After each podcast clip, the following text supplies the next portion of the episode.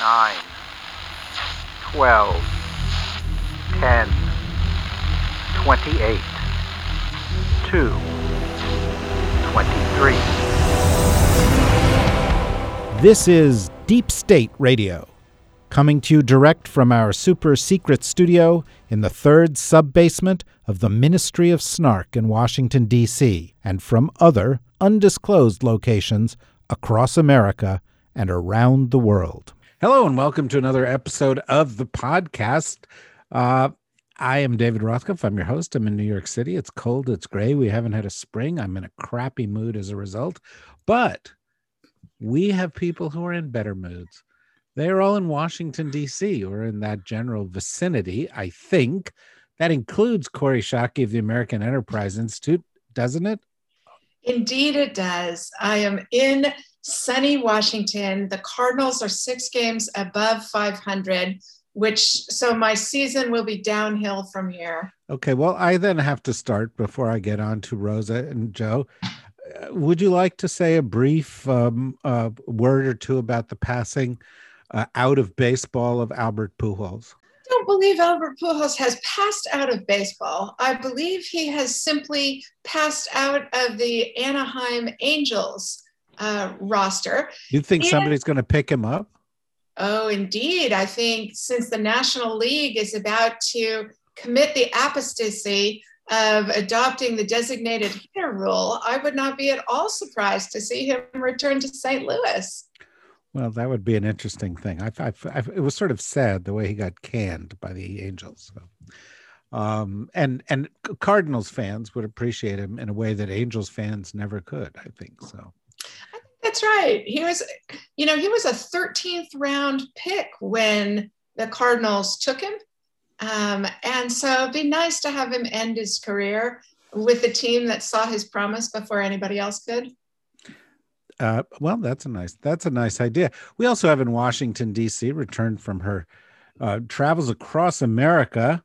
Um, Rosa Brooks and and Rosa, I know you're fascinated by um, baseball and Albert Pujols. I am. I am. Yes, I, I I always enjoy listening to Kori talk about baseball. Yeah, you, do, do you know who Albert Pujols is? No, but that doesn't interfere in any way with my enjoyment. um, well, that's and that's that's important. Um, uh, well, glad you're here with us. Somebody who does know who Albert Pujols is, and I suspect in our nerdy audience there are not many people who do, but somebody else who does, I know, because he loves baseball, is Joe Cirincione, now at the Quincy Institute. You, what do you think of Albert Pujols, Joe? Uh, well, uh, this Kori makes an excellent point because the DH coming to the National League, a number of people are talking about picking him up. I myself am, am wallowing in the doldrums of the Nationals' two losses at the hands of uh, the Yankees over the weekend in late innings. Our Nationals are now uh, way below 500, but Kori Schake still owes me uh, tickets to a game from the 2019 series when the Nationals beat the St. Louis Cardinals to go on and then win the World Series. And I haven't forgotten, Kori. Nor have I, my friend. okay, well, I'm glad we started off with this stuff. It's time for this podcast to get serious. So, Kori, let me turn to the big news of the day. Looks like Jennifer um, Lopez and Ben Affleck are back together. How do you feel about that? have to ask my sister how I feel about that. She is the she is the entertainment and style maven of the Schake tribe. Uh, and since, as you know, David, I live in a cave, I have to wait to be told about those things. Right. You didn't know that they broke up 17 years ago, right? and that they apparently come back exactly in sequence with cicadas. I, I, Correlation or causality? Let's discuss let's get serious. I, I, there there are a few things that are quite serious that I that I do want to discuss. One of the reasons that I thought it'd be great to have Joe back, besides the fact that he is bubbly and optimistic and rivals Kori and both of those things, um, is uh, and is in counterpoint to Rosa. both of those things. Bubbly and optimistic. Yeah. Bubbly is my middle name.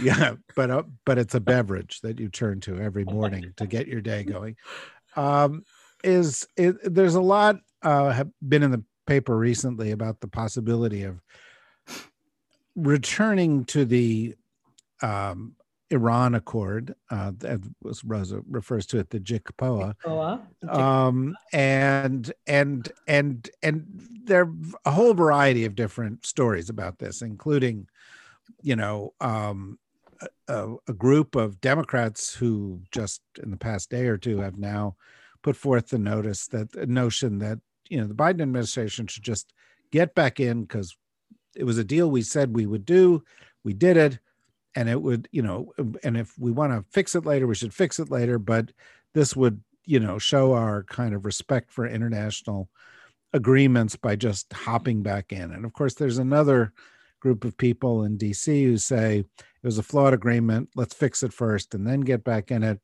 And there's all sorts of posturing going on between the various parties. Since this is your area of expertise, Joe, where are we and where should we be? I think we're in the end game here. Uh, the, the Biden team got a little late start for understandable reasons. They had a lot of other things to do. Their team wasn't in place. They didn't want to take up a divisive issue that would fracture the Democratic Party. They had to get their nominations through a Senate Foreign Relations Committee headed up by uh, hawkish uh, Senator Robert Menendez, who opposes the JCPOA you know, is in that camp. So there's a lot of reasons why they wanted to delay it.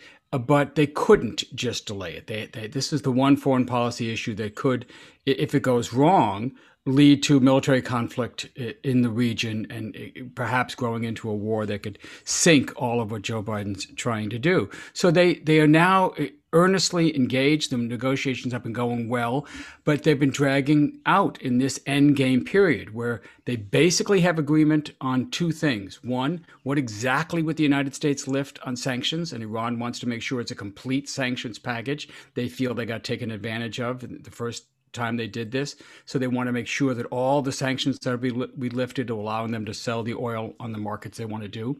The second thing is exactly what Iran would do to to go, roll back, to go back into compliance with the JCPOA. And this gets a little tricky because they've now put in some advanced centrifuges that weren't part of the original deal. What happens to those advanced centrifuges? The US want and the Europeans want them destroyed. The Iranians want to just put them in storage. But the real drag seems to be the elections, the upcoming elections in Iran, which are scheduled for June, presidential elections, and it's had a predictable sort of paralyzing effect on the talks. Hardliners in Tehran do not want the reformist team, headed up by President Rouhani and Foreign Minister Javad Zarif, to get credit for this deal. Zarif might run for president. So there's this internal dis- dissension on the Iranian side that seems to be slowing things down. It's possible that we could get a deal by the end of the month. There's some uh, deadlines I won't go into that that would encourage the teams to get together. It's all a question. I think it's really, if finally, it's true. The ball really is in Iran's court. If they want to get a deal, now is the time to do it. The framework is basically there. They just need a final push. They say the negotiators are going to stay in Vienna and work, according to one spokesperson on one of the teams worked night and day to get it done. So we could see something um, by the end of next week. That would be a realistic possibility. So, Kori, have you ever used the term JCPOA other than talking to Rosa? no, David, I have not. but, but you like it, right? You you think it's think it's the right term, right? Absolutely. it brings Rosa in her playful intellectualism to mind. Um, and so I have a fondness for it. I am, however, skeptical that we will get an agreement before the autumn. Um, I think uh, for exactly the reason that Joe said, which is the Iranian presidential election uh, that's coming up. And uh, one of the, I think, largely unanticipated effects of the original JCPOA, as Rosa would say it, um, is that it appears to have strengthened the hand of the harder line elements in the Iranian political firmament. Um, and I think that will make it difficult for them to get to yes uh, anytime soon, especially because it sounds to me like what the Iranians are demanding is the lifting of all sanctions, that is, sanctions that are on Iran for terrorism and other non nuclear related affronts to security and civility. Uh, so uh, I don't, I'd, I'd be astonished if the Biden administration was willing to leave its uh, right flank exposed by lifting terrorism restrictions on Iran because uh, I think that sets them up for congressional, independent congressional action against the agreement. The other thing is the Biden White House, in particular, is talking a very brave line about how they're not just going to settle for the nuclear agreement, but that they're going to get an agreement that restricts Iranian malign behavior like interdicting uh, shipping in the Straits of Hormuz, the attacks on Saudi Arabia, terrorism. And, and that's a really big lift. Mm-hmm. I'd be very surprised if that happens anytime soon. Although I do think um, the Biden administration has put its best talent on this problem, and they're trying to find, they're turning keys in the lock, trying to find a way to sequence uh, US and Iranian activity in a way that builds confidence as you build toward a broader agreement. I just don't see how that happens anytime soon. Uh, Rosa, there is this idea that's been put forth by some Democrats that um, b- basically the, the United States sort of has an obligation to honor the deal, get back in it, undo what Trump did, quite apart from all these other things. Um, but, but as a as a legal scholar, what, do you think about just that core issue? Oh, I, I, one of the very first things that that I and everybody else who teaches international law teach our student as uh, our students as one of the bedrock principles of international law is the notion that states have to abide by their international obligations, and the idea here is that the international legal system is based on reciprocity and the need to increase predictability and stability and that if states simply regard treaties uh, and other kinds of international agreements as you know if we feel like abiding by them we will and if we don't we'll just change our mind uh, that we throw the whole international system into chaos. And and obviously you know there nobody nobody realistically expects that every state all the time will abide by every international legal obligation. Nobody expects that states won't change their views and change their alliances and their, that their interests will, won't change and they won't try to renegotiate treaties from time to time. Um, but but I think it, it, it remains just as true now as it was 200 years ago that if you have a system where states are just you know blithely every few years randomly changing their minds ducking out of things canceling existing agreements then you do have chaos so i think you know it's it's a fine balance um you know, no one, I, I, it is fine balance. And I do think that the Biden administration is right to have the, to err on the side of the default principle that unless there's a pretty darn good reason, a pretty compelling reason, uh, e.g., circumstances have changed in significant ways, that we ought to revert to abiding by and sticking with the international agreements that we had entered into previously. Uh, and that to the extent that Trump created chaos uh, in global relations, not only in US domestic politics, um, by pulling out of all kinds of things, including the JCPOA. Um, that our default our, our, default presumption should that we should we should try to get back into these things. You know that said, I as I you know it's not an absolute principle. Things do change, um, and you know with treaties as with domestic contracts, when there have been material changes in circumstances on one side or the other, it's obviously legitimate for either party to say, hey, wait a second, we agreed to this based on A, B, and C, and things are a little bit different now. I, and I think that's that's the tightrope that the Biden team is trying to walk right now, is recognizing on the one hand that there is a there is a strong argument for stability, predictability, and demonstrating to the world that we are not fickle and will will keep our promises uh, and at the same time uh, not being trapped in something that just doesn't make sense uh, in part because the other party may not be acting entirely in good faith joe um, with regard to this one specific thing that that that that Kori was zeroing in on, which is this idea that um, in, in it's not just about the U.S. going back into the deal. The Iranians want more. They want to they want to get sort of a pass on a bunch of these other sanctions. Um, I'm, I'm interested in where do you come out because the the, the reality is, um, that's that's an additional deal. That's something separate, right? Mm-hmm. You know, and that seems sort of inconsistent with how the Biden team has gone into it. Where do you do you do you think there ought to be additional terms? Will there be additional terms? The U.S. position is that they are willing to remove all the sanctions that are inconsistent with the JCPOA, meaning all the sanctions that were put on by the Trump administration that would prevent the deal from working the way it was intended. So, prevent the Iranians from uh, doing international banking or uh, getting insurance on their cargo ships, etc.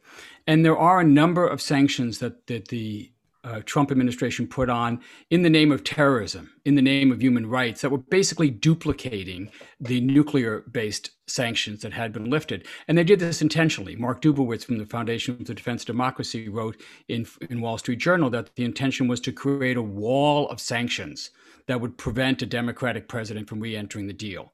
So everybody understands this game, and there's a they want to dismantle those. So so yes, there will be some that are labeled terrorism that really are about nuclear and should be taken off. But there are another set of sanctions that truly are focused on terrorism and human rights and missiles. Some Obama put on after the JCPOA. So those are going to remain. I think the Iranians, their initial position was everything has to go. I think that was a negotiating position. They understand that some of these are going to stay, but the, the, the hard negotiations, one of the things that's delaying the agreement is exactly which ones will be lifted, and, and we'll have to see. The rest of those sanctions and getting rid of them and lifting them, and the Iranian behavior that that warranted them, their support for Hamas and Hezbollah, their missile program, etc., their involvement in Yemen, that's going to have to be the separate the subject of additional talks after this. Most of the parties, no, all the parties involved in these negotiations right now the Europeans, the Russians, the Chinese, the US, the Iranians agree that number one, you get the JCPOA back together. Let's just get this deal that Trump wrecked back together. It was working. And then use that as a foundation for another round of talks. Nobody wants to give away their hand on that. So it's unclear when that would happen, how that would happen. I don't expect there to be clarity on that uh, until sometime after the JCPOA negotiations are, are concluded. And I agree with Kori uh, just on this. If you don't get this deal by the end of the month, it almost certainly will slip into the fall because then you'll have the Iranian elections. There'll be a new president. The president doesn't take office until September. So you could see the whole thing slip, and that gets very dangerous for the United States, opens up new areas of, of conflict. So there's going to be a real push to get it done this month. I, I really don't know what the technical issues are. So, any of you, can can the can the administration just simply say we're back in the deal, and and not require any congressional action or anything else?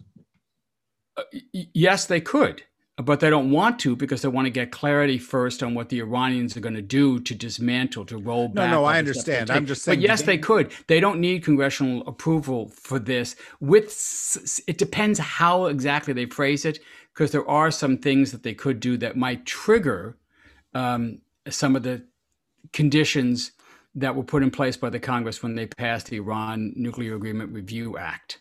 Uh, another acronym uh, that that's out there, and so the administration's got to be careful of how they phrase these things. But yes, they can basically go back in. They do not need the Senate to approve or ratify this. It's not a treaty; it's an agreement. That would be INARA. INARA. That's exactly right. Yeah. Okay. We want to just, I just want to keep us consistent here. Um, Kori, assuming just for a moment that the U.S. does go back into this agreement, there are some among America's allies who would be uncomfortable with this. The Israelis come to mind. They, uh, so do the Saudis. The Israelis seem to be a bit preoccupied at the moment. We'll come back to that. But uh, do you, do you think that the U.S. pushing forward and getting back on this net net will cause more turbulence, or in terms of the the parties to the prior agreement, et cetera, et cetera, it'll actually um, uh, still some old turbulence and and and net net be a plus? net net be a plus. Um, you know, one of the things that's changed dramatically since uh, the Iranian nuclear agreement went into effect is the Abraham Accords.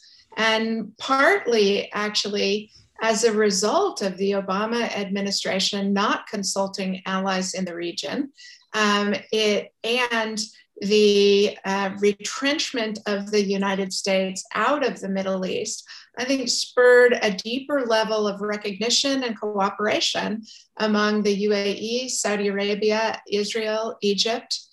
Um, and, uh, and that's advantageous for the stability of the region. Um, you know, the combined effects of Iran's increasing assertiveness and American um, withdrawal from the region, I think, reminded the countries in the neighborhood how much they are going to have to fend for themselves. And they saw commonalities they weren't willing to recognize before.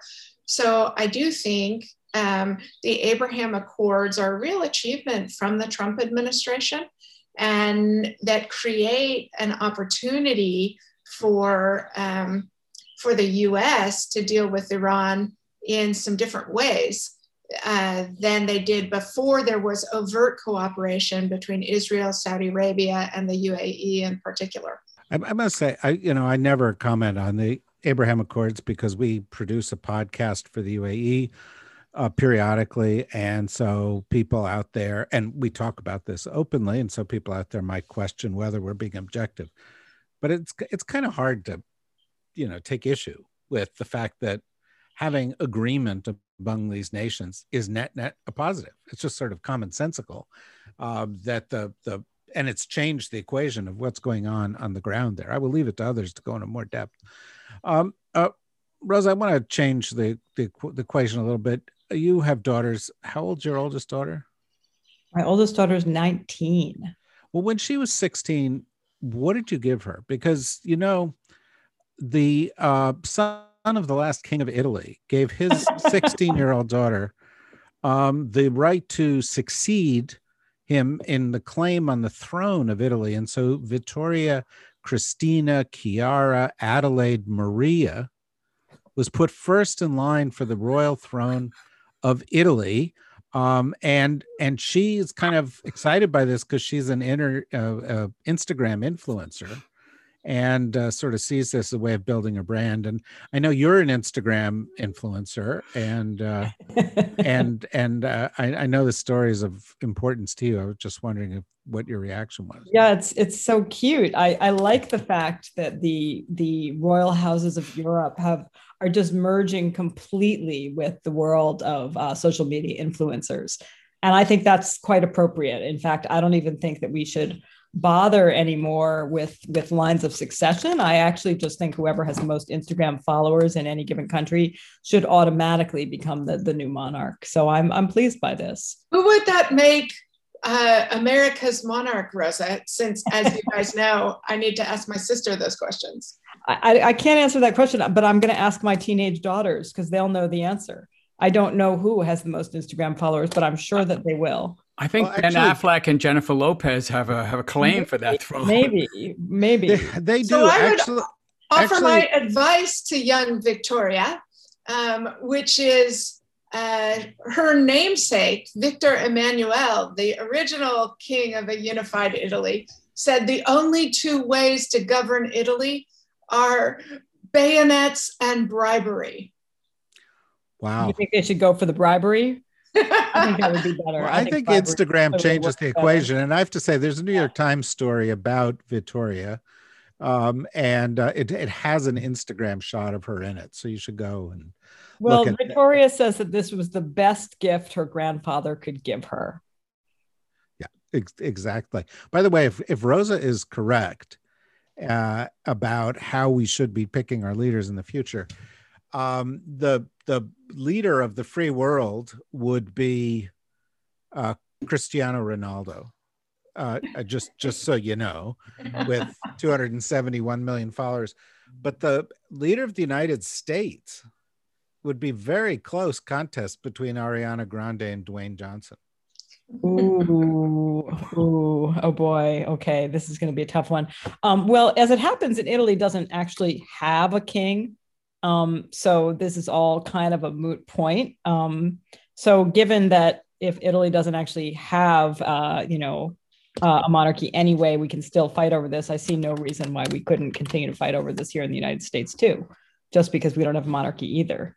Yeah, I find it kind of interesting because the, the last I read, I, I think Dwayne Johnson actually is thinking about becoming president. well, there you go. You know, the Rock, the Rock wants to run to to to be president, and um, I I know we not only could do worse, we have done worse. I take the rock. Absolutely. Yes. Go. Yeah, no, no. I think Joe says that because he's very often confused with the rock when he's going down the street. often. I know I'm not him. I'm not him. No autograph. Sorry. Yeah. Yeah. That's the the hair is a is a is a, is a giveaway. Joe, I I, I mentioned earlier uh, the situation in Israel. It's actually yeah a mess. Yeah. Um, the the uh, uh, prime minister of Israel, Bibi Netanyahu, had a to uh, uh, till a deadline a few days ago to form a new government. He couldn't do it. Um, so we're not sure what's going to succeed him. It probably, by the way, is is is going to be a government where the right has uh, a, a, dominant role to play, which will clearly have an effect on how they respond to the Iran deal. But in addition to that, um, uh, there have been growing uh, tensions with Palestinians uh, above and beyond the usual tensions that underlie everything, uh, including um, a, a violence in the past uh, 24 hours. It, this has kind of put the Biden administration in a bit of a box. The Israelis have said, you know, this is us doing our thing, leave us alone um, the Biden administration came in and was pretty clear that they believe, unlike Trump, unlike Pompeo, uh, in a two state solution. They believe that the Palestinians need to be respected. Um, and honestly, one got the impression they didn't want to have to deal with this. Yeah. And and you know the wheels are coming off the bus again in Israel. I'm just wondering what your take is about how significant that is in the context of the region and what a conundrum it is for the Biden administration. Right. Well, you can appreciate the Biden administration's position. They have their hands full and they want to deflect as many international crises uh, as they can. And Israel was one of them. They want to reset U.S. Uh, Israel relations. You can see the Biden team has been respectful, has been transparent, has been consulting with Israel, but cool. You know, that they waited a month, I think, before they had the, the call with Netanyahu. Um, the uh, Tony Blinken, the Israel uh, foreign ministry is way down on his list of calls. But uh, Biden did just meet with the uh, director of Mossad here in Washington l- last week, so the relations are cordial. This is going to be is very complicated. So far, the Biden administration is taking a very even-handed approach, too even-handed in my view, basically calling for an end of violence on both sides. Uh, and there certainly are provocateurs on both sides, but the major part of this seems to be stimulated by the um, the movement of the right wing nationalists, the settler movement in Israel, that is pushing to evict uh, uh, Arab families, Palestinian families, from East Jerusalem, where they've been living for generations since the division of, of 1948. But because of a, a, a very biased law in Israel, Israel gives Jewish citizens the right to sue for that land in East Jerusalem if, if it was at one point owned by Jews. But it doesn't give Palestinians that right to sue for land in Israel if it was at one point owned by Palestinians. And so the, the, the Jewish nationalists have, have, been using this law to try to evict families. They want to pick, get 70 families out of this sector of East Jerusalem. And there's four in particular that are the, the case that's, as you mentioned, uh, has now been postponed for 30 days. That would be part of this push. And the, the ultimate objective is to clear East Jerusalem of Palestinians, and even, of course, part of the larger objective, which is to clear the West Bank of Palestinians. And that's what's the underlying cause. It seems to have been intensified by the actions of the police in this, who've been, who've been very provocative in the way they've been throwing stun grenades, using various crowd suppression techniques, like something they call skunk water, drenching protesters in very foul smelling water. I'll tell you how serious it's gotten. the uh, they called off the flag march just a few hours ago. The flag march is a, something they've been doing for 30 days or 30 years, where right wing nationalists will carry Israeli flags through Jerusalem into East Jerusalem to demonstrate Israeli control over this area. This was considered it's so provocative that the Israeli police just called it off just hours ago and this during a very sensitive time when the jock the political parties are jockeying for power you don't really want to piss off the right-wing nationalists because all sides sort of need some of them to join them to form a bloc. So that's an indication of how seriousness how serious the situation is even though it's not to the political advantage of the government to block that um, flag march. They felt they just had to try to cool things down. Rockets have been far- fired from from gaza. Um, so this this talk that this could be could quickly escalate into a third intifada. The last intifada was from 20 years ago. I don't know if it's going to go that far. I don't, but it's it's it's we're on the knife's edge at this point. Kori, um, there are kind of two schools of thought about this in the way the Israelis are covering it. One is that you know Bibi is kind of letting all this happen because he thinks you know this disruption will make people realize how important it is to have him around uh, there's another school of thought that says all this is happening is because he's distracted and he's not actually able to focus on it. Do you have a, a view on it? And Do you have a view on whether or not the Biden administration is handling this right? So, um, Michael Gerson had a witty column in the Washington Post castigating Republican House Minority House Minority Leader Republican Kevin McCarthy as the winner of the James Buchanan Prize for political smallness in a time that needs leadership. Um, and I feel like that's also where both Israel and Palestine are. The Palestinians have been so poorly suited, uh, served by their by their elected leadership. And I feel like the Israelis are being incredibly poorly served by the leaders they have chosen as well, which is a long way of saying that uh, I don't think uh, Prime Benjamin Netanyahu lacks the uh, ability to focus on how to um, weaponize potential Palestinian dissent in Israel or beyond, no matter what's going on in the coalition building. And he's no longer got the right to build a coalition. That's been passed along. Um, and, and so, you know, fomenting friction between Palestinian and Israeli communities has long been a staple of Netanyahu's leadership. Um, and, and whether he's in control or this is just happening as a result of his long fostering of that dissent. I, I'm not enough of an expert to know, but it makes me sad for both Israelis and Palestinians. Um, I do, I think the Biden administration, you know, Netanyahu made a big gamble in aligning himself so closely with Trump. Um, and I think the consequences of that gamble are an almost reflective antipathy towards um, him personally and also his political party by Democrats in the United States. A lot of people commented on it at the time um, that that Netanyahu was embracing Trump so closely uh, that this was actually going to be a problem for the state of Israel because bipartisan support for the security um, and the vitality of the state of Israel, bipartisan support for that in the United States is actually really important. And I think Netanyahu has compromised that.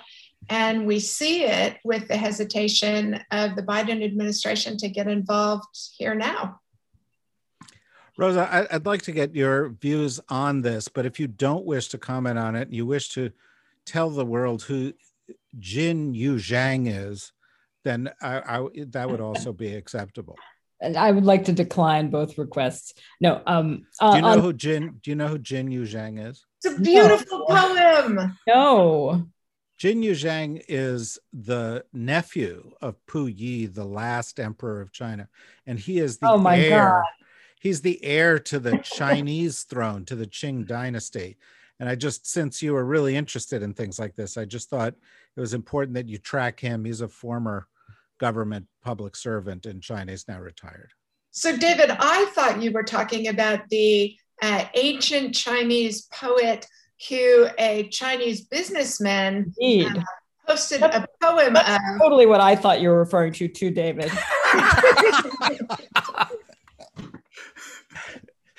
um, I, yeah, I think uh, on, on the recent Israeli actions, I mean, I share. I knew I could get Rosa to talk about current events.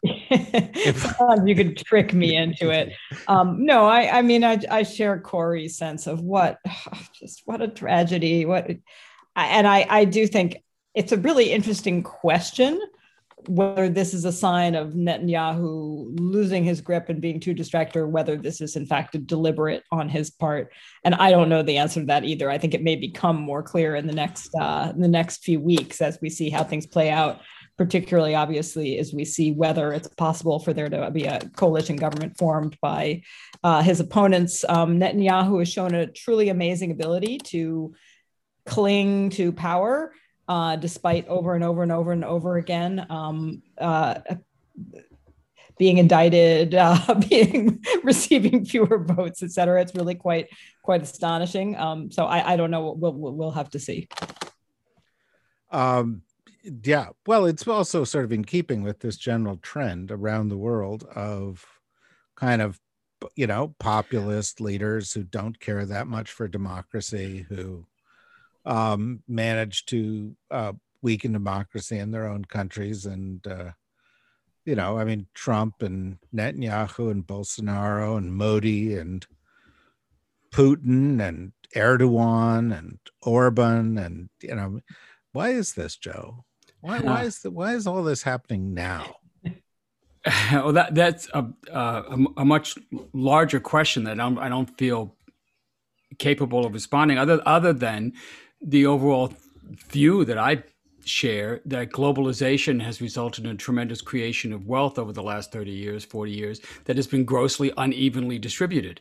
And all those people that have been left behind are pissed and they want what's theirs. And there have been a group of populist demagogues around the world who have been very good at organizing that anger and directing it at the others.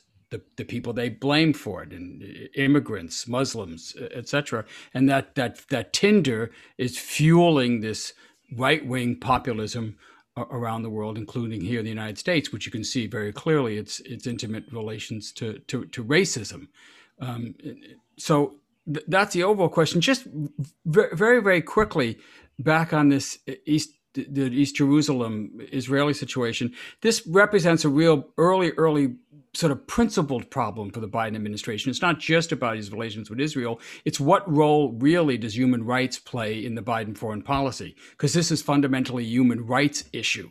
What the Israelis are doing by evicting these families is illegal under international law.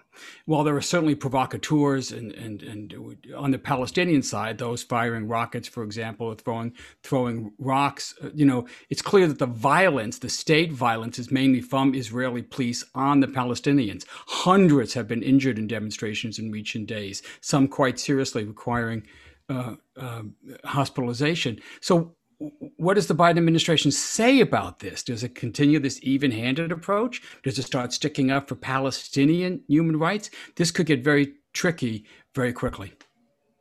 Kori, I saw you nodding, and I recall a month or two ago that you were struck by how often the Biden administration mentioned human rights.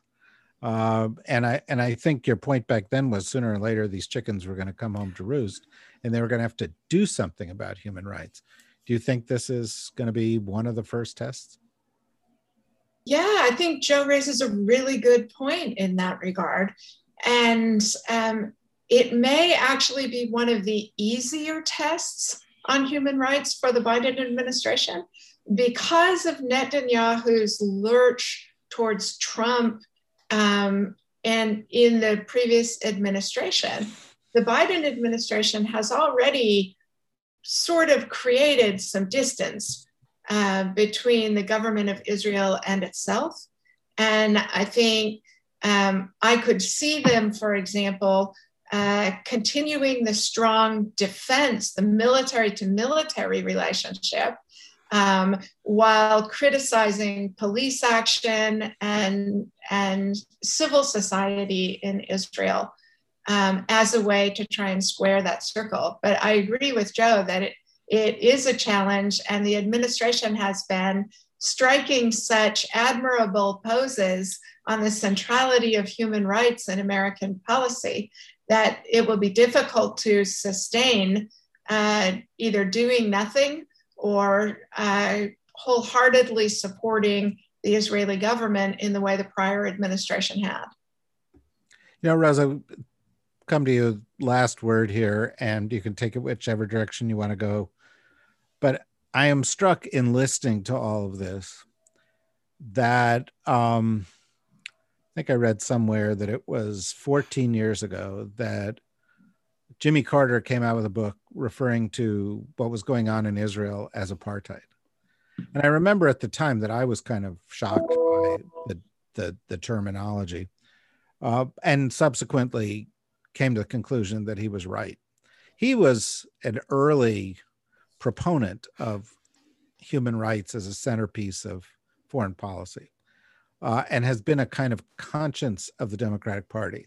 I also remember, for example, during the Clinton administration, that he was seen as you know a nuisance and and and the the Clinton leadership kind of wished he would just mind his own business. But his legacy on sort of keeping people focused on this, I think, is kind of remarkable, and and and has endured much longer than many people had thought. And I'm just wondering what your view is of keeping human rights at the center of foreign policy like that. I don't think anyone disagrees with that as a general principle. The question is what it actually means, and you know the the different administrations have interpreted that different ways. I think every administration, with the exception of Donald Trump's, would at least say, yes, of course, human rights is at the center of our foreign policy. Um, they just interpret that very differently. Trump, Trump, admittedly, which just didn't care. Um, but, but you know, the the the issue is what does it mean to keep it at the center? Does it mean that we simply cut off all ties with any any other state where we strongly disapprove of, of something they're doing on human rights ground is the issue that we we don't necessarily cut off ties, but we we eliminate certain types of aid. And obviously, legislatively, at least in theory, we're supposed to not provide certain types of aid uh, to states that commit certain types of particularly egregious human rights abuses. Um, but but you know the devil is in the details on all of this, and and I think it that remains the case. Um, you know that that I mean to me, I, you know, I'm with Jimmy Carter on uh, Israel, uh, and I, in fact, think that we, the U.S., continues to subsidize Israel in a wide range of ways that go sort of above and beyond what is merited either by our regional interests or by Israeli policies. Um, um, but I don't. But this has been a a that that support for Israel, despite their increasingly appalling internal policies has has mm. been embraced by both democratic and republican administrations including all of the ones that assert that they're putting human rights at the center of our foreign policy so so i, I think carter i think carter's call for that to be central is entirely appropriate but you know he too during his own presidential administration was quite inconsistent as to the degree to which he he in fact uh, made it a, a sort of hard criteria for various types of cooperation. I, I don't think it's an, e- I don't mean to imply that I think it's an easy issue. I don't, because I think that there, as we've discussed many times, there are all sorts of reasons why we may, we may need to cooperate uh, uh, and even temporarily ally ourselves with regimes that do nasty things. The question is, you know, how much, when, under what circumstances, for how long, to what degree. And I don't think any of us have really good uh, consistent answers to those issues across the board. Although I, I, think that the U.S., when it comes to Israel, has quite consistently uh, erred on the side of uh, making human rights be insufficiently high on our list of priorities. I, I strongly agree on that. And and by the way, for those of you who are interested in uh, you know, whose first reaction is, well, it's the politics, and you know, it's the influence of Group X. Uh, I I commend you to a, a interview that was conducted uh, over the weekend, I think, with uh, Ron Dermer, the former Israeli ambassador to the U.S., in which he said, um, the, the, you know the, the the ones we have to depend on for support are are not the Jews because they're too critical of us. It's the Christian evangelicals, and there has been this this shift, and and he sort of spoke the words out loud, and that's why, you know, Mike Pompeo was out in front of this as he was. Anyway, we will surely return to this, um, but uh, interesting discussion today, and I'm very grateful to uh, all of you. Joe, thanks for coming back. Hopefully, you will come back again soon. Anytime, uh, if only because by having you on periodically, we'll get Kori to honor that baseball debt to you sooner or later. Um, and um, Kori and Rosa, thanks, of course, to you. We have a lot of interesting stuff coming up. I particularly want to commend you to conversation that we are having tomorrow um, that's going to involve Ed Luce and Kavita Patel, plus an activist from India, on the situation in India regarding COVID, mm. um, where the numbers that you're hearing are outrageous and they're all wrong, and the the the the excess deaths, the deaths above predicted levels in India already are, are probably over a million. Um, and uh, what's what's going on there is a absolute catastrophe. And so one of the things I'm I'm pleased about is we're actually going to have somebody on the ground who is there talking about it for this special. And of course, we'll have everything else we do. So go to the DSR network.com for more information about that. And if you so desire, uh, want to support the kind of thing we're doing, click on membership and become a member. We'd appreciate it. In the meantime, thank you, Joe. Thank you, Kori. Thank you, Rosa. Thank you, everybody. And uh, stay healthy, everybody. Bye bye.